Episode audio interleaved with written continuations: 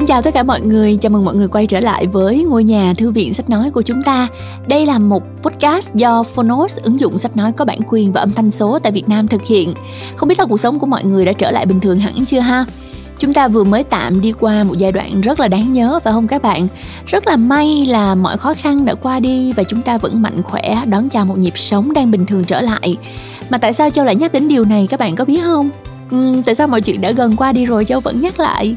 Bởi vì thực ra là chúng ta vẫn còn đó những cái nỗi uh, lo lắng và cuốn sách ngày hôm nay hy vọng có thể giúp ích cho các bạn. Đó là cuốn sách viết về những ngày tháng mà tất cả chúng ta cùng chiến đấu rất là gian khổ với lại covid. Đặc biệt là lực lượng tuyến đầu chống dịch thật sự rất là biết ơn các anh các chị. À, cuốn sách mà châu đang nói đến đó là cuốn để yên cho bác sĩ hiền nhật ký covid chắc là các bạn đã từng nghe cuốn để yên cho bác sĩ hiền rồi đúng không? Các bạn đã từng biết đến cuốn sách này rất là nổi tiếng vì bác sĩ của chúng ta rất là hóm hỉnh dễ thương. Ờ, châu nghe cái cuốn đó mà cười hoài luôn á. Còn cái cuốn này là cái cuốn sau ha. Có nghĩa là cũng cùng một cái series để yên cho bác sĩ hiền nhưng mà cuốn này là cuốn nhật ký covid. Um, những cái cuốn trước á cuốn để yên cho bác sĩ hiền thì châu sẽ giới thiệu với mọi người trong một podcast sau nha. Trở lại với cuốn sách này thì đây là một cuốn nhật ký vắn tắt một biên niên sử ngắn gọn về dịch Covid-19 ở Việt Nam dưới góc nhìn của một bác sĩ tham gia chống dịch. Với giọng văn hài hước và tinh thần cầu thị, tác giả đã kể cho chúng ta những câu chuyện ít được chia sẻ về dịch bệnh, về những con người trong dịch bệnh, về thái độ của cá nhân và cộng đồng. Chúng ta sau hơn một năm Covid đều cảm thấy may mắn vì được sống tại Việt Nam, một nước đang phát triển. Cơ sở y tế thiếu thốn và ngành y tế dự phòng luôn phải căng mình với nhiều dịch bệnh hàng năm nghe rất là nhiều cảm xúc đúng không nè? Bây giờ thì ờ, còn chần chờ gì nữa, chúng ta sẽ cùng lắng nghe chương 1 của cuốn sách này nhé và nếu như các bạn yêu thích thì các bạn có thể nghe trọn vẹn cuốn sách này ở trên Phonos ạ. Rồi, bây giờ cho mời các bạn nghe sách nha.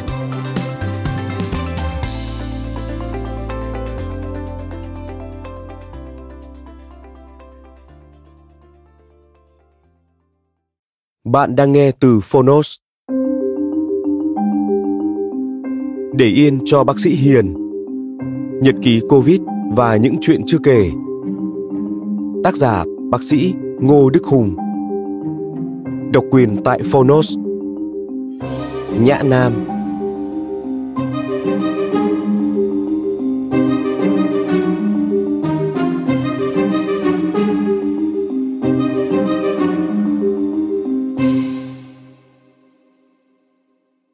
Mở đầu dịch bệnh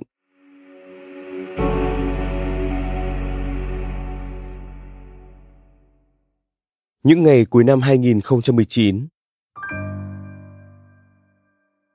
Giới khoa học lan truyền lời đồn về một loại virus lạ khiến người bệnh tổn thương phổi, suy hô hấp rồi chết nhanh chóng.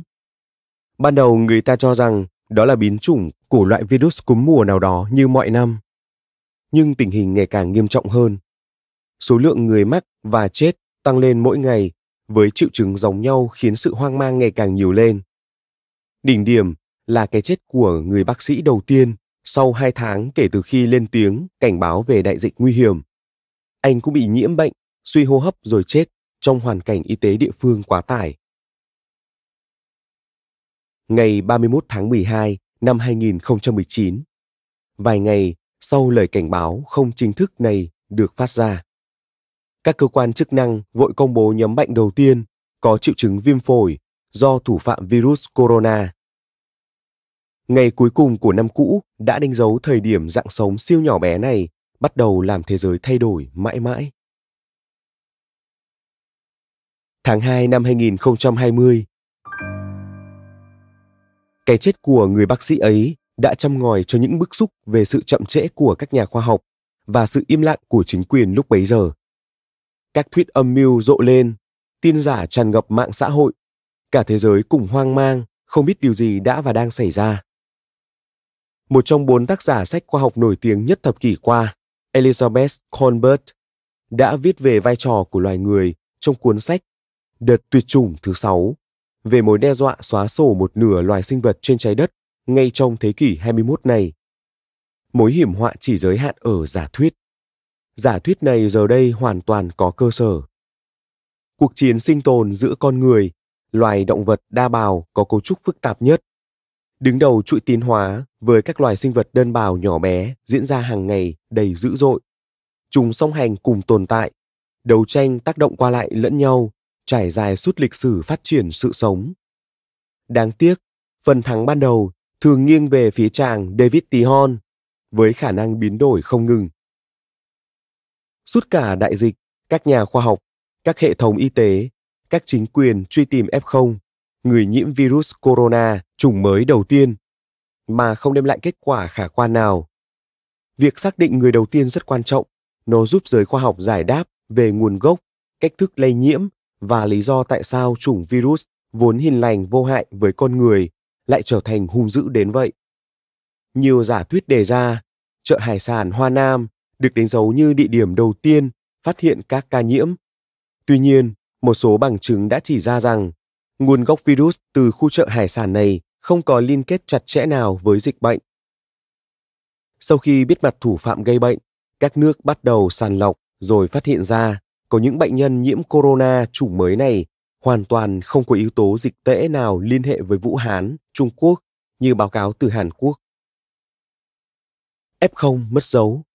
Có lẽ vĩnh viễn chúng ta không bao giờ biết được con virus này đến từ đâu, tại sao nó lại tấn công được con người. Loài người có thói quen rất xấu là đổ lỗi, vậy nên nơi xuất hiện đầu tiên sẽ trở thành tội đồ. Nhìn hẹp hơn ở Việt Nam, khi làn sóng corona tràn vào trong nước, tâm lý hoang mang, tìm cách đổ lỗi và kỳ thị người không may nhiễm bệnh rộ lên là điều dễ hiểu. Virus corona nằm trong họ Coronaviridae, có phân chia dưới loài khá đa dạng. Chúng gây bệnh cho cả người, động vật có vú và chim chóc. Có nhiều chủng corona khác nhau. Còn virus gây bệnh viêm phổi ở Vũ Hán cùng chủng với virus gây dịch hô hấp cấp tính SARS năm 2003 và virus gây hội chứng hô hấp cấp Trung Đông MERS năm 2012 cơ bản vừa giống nhau vừa khác nhau. Nôm na chúng là anh chị em nhưng cách thức và tốc độ gây tổn thương phổi khác nhau. Mỗi con virus một vẻ, 10 phân vẹn 10. Đến nay, Tổ chức Y tế Thế giới WHO thống nhất đặt tên chủng mới này là COVID-19, gọi tắt là COVID. COVID trông như quả ké có nhiều gai, ảnh chụp từ kính hiển vi điện tử là ảnh 2D bẹp dí nên trong nó như cái hình vương miện. Giới khoa học cũng văn vẻ, thường lấy các hình ảnh mỹ miều mô tả cho những tổn thương kinh dị, như loại tổn thương da trong bệnh hủi gọi là hoa hồng hủi, lá phổi ung thư di căn đầy khối u, chụp phim X-quang lên có hình ảnh gợi nhớ thả bóng bay hay ruột bánh mì để mô tả nhu mô phổi bị con vi khuẩn lao ăn lỗ rỗ. Và bây giờ, COVID được gọi là virus vương miện đại diện cho hình ảnh vương quyền. Nguồn gốc virus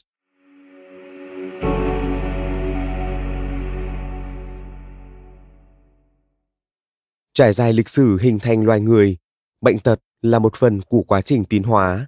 Nó thể hiện sự đấu tranh không mệt mỏi của nhiều triệu năm giữa cơ thể vật chủ và những kẻ ăn bám. Theo nhiều giả thuyết khác nhau, từ buổi sơ khai của sự sống đã tồn tại dạng vật chất di truyền đặc biệt chưa thể gọi là dạng sống hoàn toàn đó là virus virus chỉ có lớp vỏ bao bọc xung quanh đoạn mã gen di truyền sống nhờ vào tế bào vật chủ khi lén lút bám được vào tế bào sống thích hợp, chúng sẽ bơm các mã gen di truyền vào trong, rồi bắt các tế bào sản xuất các thành phần như một công xưởng cuối cùng, lắp ráp ra những con virus hoàn chỉnh, phá vỡ tế bào chui ra ngoài, tấn công những tế bào tương tự khác. Quá trình này gọi là lây nhiễm. Lưu trai trí dị của Bồ Tùng Linh có chuyện yêu tinh mượn bộ da người để giả dạng người đi ăn thịt người khác. Một số virus gây hại cho người cũng tương tự con yêu tinh.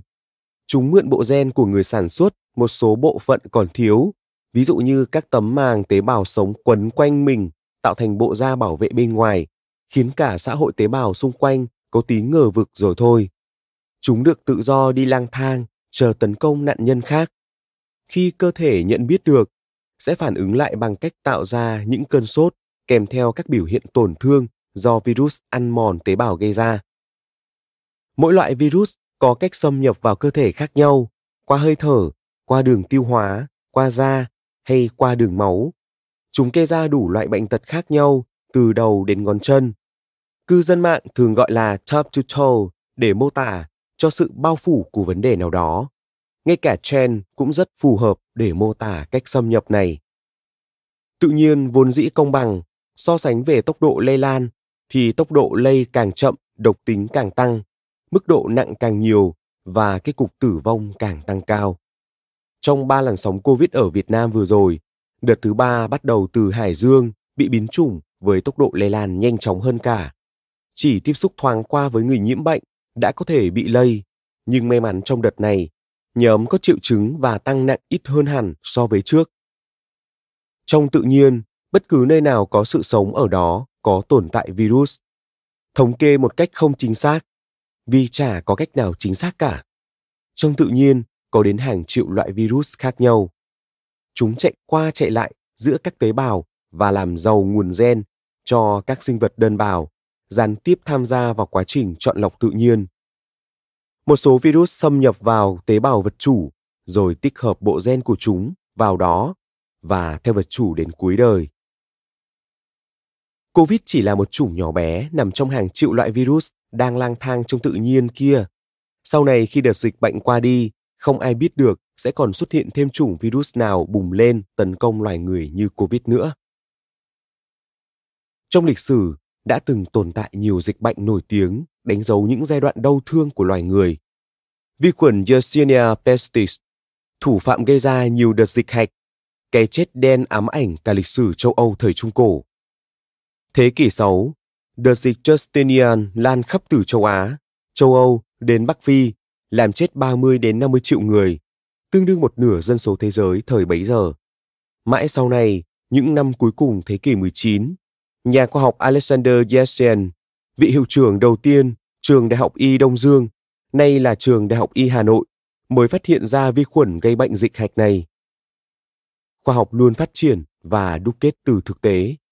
Ngay từ khi chưa biết dịch hạch lây lan theo con đường nào và do cái gì gây ra, những thủy thủ trên các con tàu viễn dương nhận thấy việc ở lại tàu một thời gian trước khi lên bờ đem lại hiệu quả giảm bớt lây lan dịch bệnh. Khái niệm quarantine cách ly ra đời từ đó. Rồi, bệnh dịch đầu tiên được ghi nhận do virus là đậu mùa, variola virus. Có thời điểm nó giết chết 90% dân số Mexico. Các dịch bệnh ấy kết thúc nhờ việc tìm ra vaccine.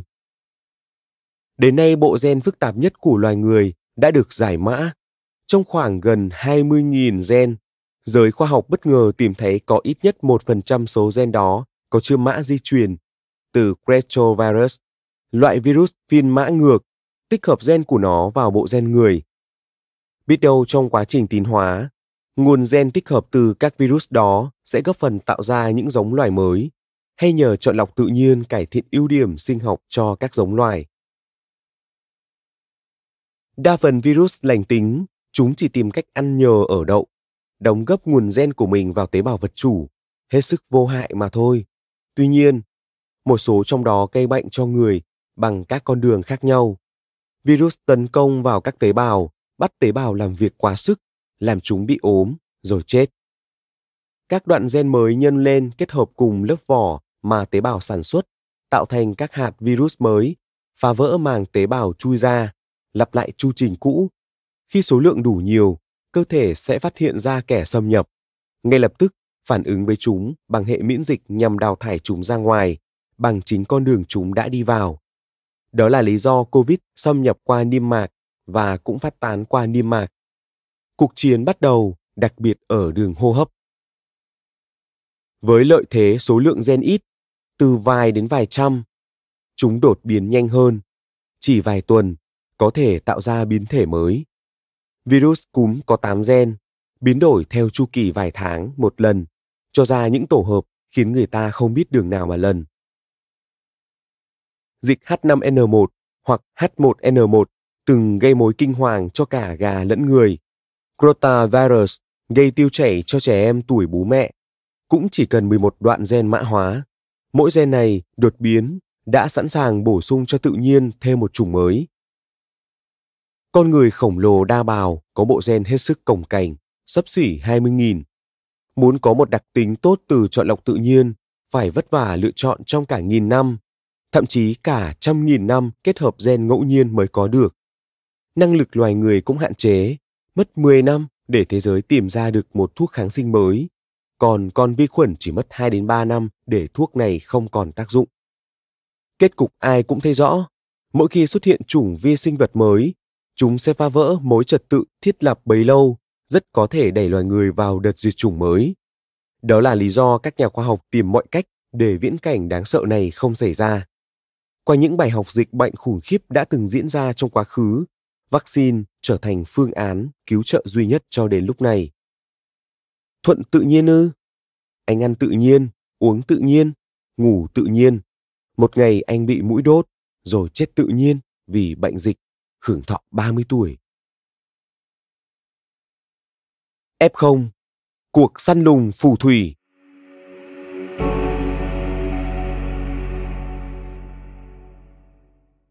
Dân số thế giới ngày một tăng thêm, con người ngày càng xâm chiếm tự nhiên nhiều hơn. Môi trường sống của các loài sinh vật vốn là vật chủ của hàng loạt vi sinh vật cùng tồn tại song hành từ khi hình thành giống loài bị thu hẹp lại. Các thành phố lớn tập trung dân cư đông đúc với mật độ cao đã tạo cơ hội cho những dạng sống ký sinh bé nhỏ loay hoay tìm nơi ăn nhờ ở đậu, dễ dàng nhảy sang con người hơn. Nhiều năm trở lại đây, những dịch bệnh được ghi nhận hầu hết xuất phát từ những nơi đông dân cư, một sự ngược đời đầy hợp lý của tự nhiên. Cuộc săn lùng tìm kiếm F0, người đầu tiên nhiễm bệnh, là một phần quan trọng giúp giới khoa học xác định nguồn gốc, cách thức cũng như lý giải tại sao chủng vi sinh vật hiền lành lại bất ngờ tấn công con người. Rộng hơn nữa, việc xác định F0 giúp các nhà khoa học tìm ra những người đã từng tiếp xúc với người bệnh để theo dõi và hạn chế không cho những người này tiếp xúc với người khác, phá vỡ chuỗi lây truyền bệnh dịch. Muốn một dịch bệnh không bị bùng phát trở lại, vấn đề theo dõi đường đi của những người nhiễm chiếm vai trò hết sức quan trọng. Để thuyết phục được họ hợp tác chia sẻ mình đã ở đâu, làm gì, luôn động chạm đến vấn đề đạo đức về việc bảo mật thông tin cho các F0. Điều này khiến cho tất cả đều e ngại khi đặt niềm tin vào những người xa lạ. Hoa Kỳ năm 1981 Một nhóm 5 người đồng tính nam được phát hiện bị viêm phổi do nấm Pneumocystis carini vốn là loại yếu hiếm khi tấn công người khỏe mạnh. Từ đây, người ta đã phát hiện ra virus HIV, virus gây hội chứng suy giảm miễn dịch mắc phải. HIV tấn công vào chính tế bào miễn dịch của cơ thể người, làm chúng không có cơ hội nhận biết cơ thể đang bị đe dọa. Hậu quả cuối cùng là các vi sinh vật vốn cư trú hàng ngày trên da, trong đường tiêu hóa, trong đường hô hấp và lang thang trong không khí có cơ hội tấn công giết chết vật chủ. Một đại dịch truyền nhiễm mới được đánh dấu từ đây. Bên cạnh mục đích tốt của khoa học, dư luận luôn có những mảng tối, nứt bóng, công lý tác động vào nhận thức, dẫn dắt đám đông. Cộng thêm sự gấp sức của những bài báo, dễ dàng thổi bùng lên, phong trào cáo buộc, xỉ vả và đấu tố những người được cho rằng gây ra thiên tai, bệnh dịch và chết chóc. Dù cho là họ vô tình nhiễm bệnh hay có khi chẳng liên quan gì cả. Những con người đó vừa mang nỗi lo lắng về bệnh tật, vừa phải chịu sự kỳ thị từ đám đông, rồi sau này cơn bão qua đi, điều còn ở lại chính là những tổn thương không bao giờ hàn gắn được trong mỗi con người. Giữa những năm 1980, HIV vẫn còn khá mơ hồ. Các nhà khoa học vẫn chưa hiểu tường tận về nó là gì, con đường lây nhiễm ra sao, chỉ biết nó được phát hiện trong nhóm người đồng tính. Khi ấy, đồng tính vẫn là đề tài cấm kỵ và bất hợp pháp ở nhiều quốc gia, trong đó có hàng loạt bang của Hoa Kỳ. Việc công khai danh tính người đồng tính nhằm mục đích khoanh vùng nguy cơ đã thổi bùng lên làn sóng kỳ thị, tấn công những con người khốn khổ ấy. Cho đến bây giờ, các con đường lây nhiễm HIV đã được làm rõ. Nhìn lại mới thấy dư luận xã hội đã dã man với đồng loại như thế nào và tất cả xuất phát từ nỗi sợ. Để dung hòa hiệu quả kiểm soát dịch bệnh với việc tôn trọng bí mật cá nhân của người bệnh, cần phải có sự tin tưởng và hợp tác, sau cùng mới đến luật pháp. Châu Âu thời Trung Cổ, các cuộc săn lùng phù thủy trở thành dấu ấn đầy mất mát và đau đớn trong lịch sử phát triển loài người. Các giàn thiêu được dựng lên, người ta đi xem như chảy hội, vui mừng góp phần tham gia trò chơi giết chóc. Một số người lên tiếng về những bi kịch xấu xa này, bảo vệ cho sự tử tế cũng bị quy trục câu kết với phù thủy làm hại dân lành.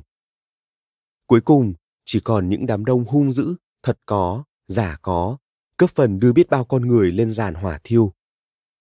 Các cuộc đấu tố người vô tình trở thành F0, mổ xẻ moi móc đời tư, không khác gì cuộc săn lùng phù thủy của dư luận. Tất cả lo sợ mình có dính dáng đến những F0 ấy và trở thành con mồi tiếp theo. Hệ quả là những người không phải F nào cũng bị đem ra đốt. Những con người phải hứng chịu cơn thịnh nộ của đám đông cơ bản không có sức phản kháng. Họ lựa chọn im lặng. Các câu chuyện nếu chúng ta nhìn theo khí cạnh tích cực sẽ thấy nhân văn hơn rất nhiều. Sự văn minh ấy là sự tử tế mà mỗi đám đông cần hướng tới. Cô bác sĩ bạn mình vốn làm việc ở bệnh viện, chẳng liên quan gì đến tuyến đầu chống dịch. Hồi Covid mới bùng lên, người hàng xóm trước đây vốn thân thiện ngày nào đang đứng ngoài cửa thấy nó đi làm về, liền tụt vào nhà đóng dầm cửa như gặp tà, không chuyện trò gì nữa. Tháng 3 năm 2020 Hà Nội sau vài tuần bình yên, bỗng xuất hiện ca Covid dương tính, bệnh nhân số 17. Thế giới lúc ấy đang bùng lên làn sóng thứ nhất. Covid bò đi khắp các quốc gia, không gì ngăn chặn nổi. Chúng ta giữ được chút bình yên, nhưng sớm muộn không có bệnh nhân số 17 này, cũng sẽ xuất hiện bệnh nhân số 17 khác. Làn sóng Covid đầu tiên trong nước bắt đầu. Nếu nhìn một cách tích cực, bệnh nhân số 17 đã giúp cả hệ thống phòng dịch vốn tập trung kiểm soát con đường lây nhiễm đến từ biên giới phía Bắc, nhận ra sự lồng lèo trong quản lý phòng dịch với làn sóng tràn về từ châu Âu. Nhờ đó mà công tác cách ly người về từ nước ngoài hình thành quy trình chặt chẽ hơn. Giàn hỏa thiêu được dựng lên trong dư luận. Tất cả những ai lên tiếng phân tích theo cách nhân văn cũng đều bị quy trục thành dị giáo. Đám đông thỏa mãn được thú vui giết chóc của mình. COVID-19. Em là ai?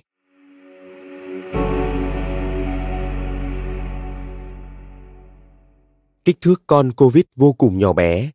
Đường kính vào khoảng 125 nanomet, nhỏ bằng 0,02 đường kính của tế bào hồng cầu người. Giả sử tế bào hồng cầu người lớn bằng quả bóng đá, thì con COVID chỉ to bằng quả trứng cá hồi. Khi xâm nhập vào được cơ thể, chúng sẽ nhân lên nhanh chóng rồi phá vỡ các tế bào thoát ra ngoài. Hệ miễn dịch bị báo động nhưng trở tay không kịp, luôn đi sau con virus một bước. Hậu quả là cơ thể yếu đi, lúc ấy trở thành con mồi ngon cho các loại vi sinh vật cơ hội khác vốn sống hiền lành ở xung quanh, gồm vi khuẩn và nấm. Tiếp sau đó, cơ thể có thể đi vào sốc nhiễm trùng. Để điều trị một người bệnh sốc nhiễm trùng, sẽ phải huy động rất nhiều nhân lực, vật lực. Dù vậy, tỷ lệ chết vẫn là 50-50. Nếu sống được, thời gian nằm viện sẽ tính bằng tháng. Chi phí điều trị khoảng vài trăm triệu là chuyện thường. Năm Covid thứ nhất, làn sóng đầu tiên. Thời gian đầu khi dịch mới bùng nổ, các báo cáo tổng kết chỉ biết con virus này gây tổn thương phổi, làm bệnh nhân thiếu oxy máu không hồi phục rồi chết. Tất cả các giả thuyết đưa ra đều dựa vào dữ kiện nghiên cứu về loại virus và họ hàng của nó trong quá khứ. Các khuyến cáo điều trị thay đổi liên tục, không ai biết bắt đầu từ đâu. Các báo lá cải và cư dân mạng hết sức sốt sắng săn lùng thông tin, rồi hướng dẫn cho các bác sĩ phải điều trị như thế nào, thế nào. Từ việc dùng vitamin C liều cao làm tăng miễn dịch, song khói bổ kết để diệt COVID trong không khí, cho đến phát hiện kinh người có thể đề cử giải Nobel khoa học mà dân thực dưỡng tuyên bố uống nước tiểu chữa được COVID. Một tranh cãi nữa trong giới khoa học, đó là chloroquine, thuốc chống sốt rét có hiệu quả trong điều trị COVID. Trong nhà chưa tỏ, ngoài ngõ đã thông.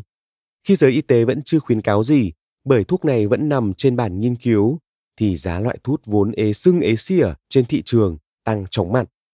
Người ta nhờ nhau mua để trong nhà không biết để làm gì. Rồi trung tâm chống độc tiếp nhận ca đầu tiên ngộ độc thuốc sốt rét vì nhân dân uống quá liều. và ngộ độc cấp suýt chết. Đến giờ, WHO đã chính thức thông báo chống chỉ định dùng thuốc chống sốt rét trong điều trị COVID vì nó không đem lại tác dụng gì hữu hiệu. Bài báo trên tạp chí nội khoa Trauma uy tín trong giới nghiên cứu của Hiệp hội Y khoa Hoa Kỳ cũng khẳng định vitamin C không có tác dụng, kể cả cải thiện triệu chứng khi nhiễm COVID. Cũng may bồ kết không hại gì, hun khói nhà cửa một tí cho mũi chạy bớt. Không bổ ngang thì bổ ngửa, không tốt chỗ này thì tốt chỗ khác. Các cụ bảo thế. Chả cần làm gì, chỉ cần để nhà cửa khô ráo sạch sẽ, còn Covid cũng tự động chết đi rồi. Năm Covid thứ nhất, làn sóng thứ hai. Tại Đà Nẵng, điểm dịch rơi vào trúng bệnh viện, biến chứng nặng tăng lên khá nhanh. Các bác sĩ tham gia điều trị nhận thấy tình trạng đông máu của bệnh nhân bị rối loạn sinh huyết khối, đặc biệt trong nhóm bệnh nhân nặng, bệnh lý nền mãn tính đặc biệt là ung thư vốn dĩ đã có tình trạng tăng đông do tăng phản ứng sản xuất sợi huyết do các yếu tố hoại tử u, TNF alpha gây ra. Rồi bệnh lý nền mãn tính, nằm viện lâu, giảm vận động, làm hệ tuần hoàn ứ trệ lại càng tạo điều kiện huyết khối hình thành trong hệ thống mạch máu. Thời gian này, các tổng kết cũng bắt đầu rộ lên tình trạng huyết khối tăng đông trên các tạp chí khoa học thế giới. Phác đồ điều trị tiếp tục thay đổi theo hướng dự phòng rối loạn đông máu là chính. Trong máu của động vật có vú có một loại protein đặc biệt gọi là fibrinogen, góp phần hình thành cục máu đông. Bình thường, chúng bị hòa tan vất vưởng trong lòng mạch máu. Còn COVID vì một lý do nào đó khiến chúng bị bẻ gãy, tạo thành các sợi fibrin. Các sợi này dính vào nhau tạo thành cái lưới bắt cá, vượt bọn tiểu cầu và hồng cầu lại thành chùm. Thế là cục máu đông hình thành gây tắc mạch. Phổi ban đầu bị tổn thương, tắc các mạch máu nhỏ kiểu như thế. Nếu tình trạng này được ngăn chặn sớm, bệnh nhân sẽ khỏi. Nếu tiến triển không ngừng, Alehop sẽ chết. Bình thường, phản ứng đông máu giúp cơ thể ngăn chặn sự dò dỉ tế bào máu ra ngoài mỗi khi đường ống dẫn bị tổn thương. Khi tổn thương được sửa chữa xong, cục máu sẽ tan đi để dòng chảy được tiếp tục. Ngoài ra, nó còn có tác dụng giữ chân các vi khuẩn nếu chúng tình cờ lọt vào lòng mạch máu. Nếu phản ứng ở mức độ vừa phải, thì nó trở thành một phần của quá trình chữa lành. Nếu thái quá, sẽ gây nguy hiểm. Tế bào không được cấp máu, sẽ bị hoại tử. Con COVID theo một cơ chế nào đó đã đẩy cơ thể vào mối đe dọa này. Binh Pháp có câu, biết mình, biết ta, trăm trận không nguy. Kết quả là toàn bộ bệnh nhân COVID ở làn sóng thứ ba tính đến thời điểm này đều được kiểm soát tương đối tốt. Còn bệnh nhân nặng giống như những bệnh nhân nặng do bệnh khác, việc điều trị là rất khó khăn do tốn nhân lực, vật lực và máy móc kỹ thuật cao. Những chiếc máy được tính toán áp lực theo các định luật vật lý cẩn thận, phối trộn không khí theo tỷ lệ nghiêm ngặt. Chỉ một vài thay đổi thêm bớt áp lực vài cm H2O với lá phổi đang bị tổn thương. Đơn giản chỉ là một cái ho khi máy thở đang bơm khí vào có thể làm vỡ phổi người bệnh ngay lập tức. Thế nên, cứ mỗi khi thấy cơ sở sản xuất máy thở tay ngang nào lên báo, anh em hồi sức lại lạnh người. Thế rồi ngành y tế cũng được cho tặng các máy thở với công nghệ tự sản xuất. Trong lúc dầu sôi lửa bỏng, ý chí dâng cao, không ai tiện từ chối sự nhiệt tình đóng góp cho nền y học, nên cứ nhận cho đẹp lòng. Những lúc trà dư tử hậu, các bác sĩ chuyện phím với nhau, hay đem dùng cho bệnh nhân không còn khả năng cứu chữa nhở? Nói chơi vậy xong rồi thôi, bởi nó vi phạm đến đạo đức làm nghề. Với mỗi thiết bị cần có bằng chứng thử nghiệm đàng hoàng rõ ràng, chứ không khơi khơi mà dùng ngay được. Đơn giản như con robot đưa cơm tự động cho bệnh nhân COVID giúp các nhân viên hậu cần giảm bớt sức lao động tại viện giã chiến. Ngay lần đầu tiên sử dụng đã cơm canh lẫn lộn, thịt dầu tung tóe, hỏng mất mấy chục hộp thức ăn các sáng kiến và ý tưởng hỗ trợ quá trình điều trị COVID là điều rất đáng trân trọng. Nó thể hiện mối quan tâm của cả cộng đồng với mong muốn đồng hành cùng đội ngũ chống dịch. Những bước đầu tiên ấy sẽ là bậc thang giúp các sáng tạo bay xa hơn trong tương lai. Vào một thời điểm nào đó trong tương lai, COVID sẽ hoàn toàn lộ ra ánh sáng. Khi ấy, nó sẽ được xếp vào nhóm virus thông thường gây viêm phổi, nhưng tại thời điểm này thì chưa. vẫn cần cẩn trọng, vì chúng ta chưa hiểu hết về nó biết đâu đấy lại xuất hiện thêm nhiều giả thuyết khác nữa, lật đổ mọi hiểu biết hiện tại thì sao những điều này gọi là khoa học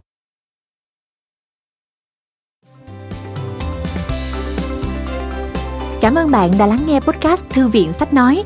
Tải ngay ứng dụng Phonos để nghe trọn vẹn sách nói của kỳ này bạn nhé. Hẹn gặp lại bạn trong các podcast sau.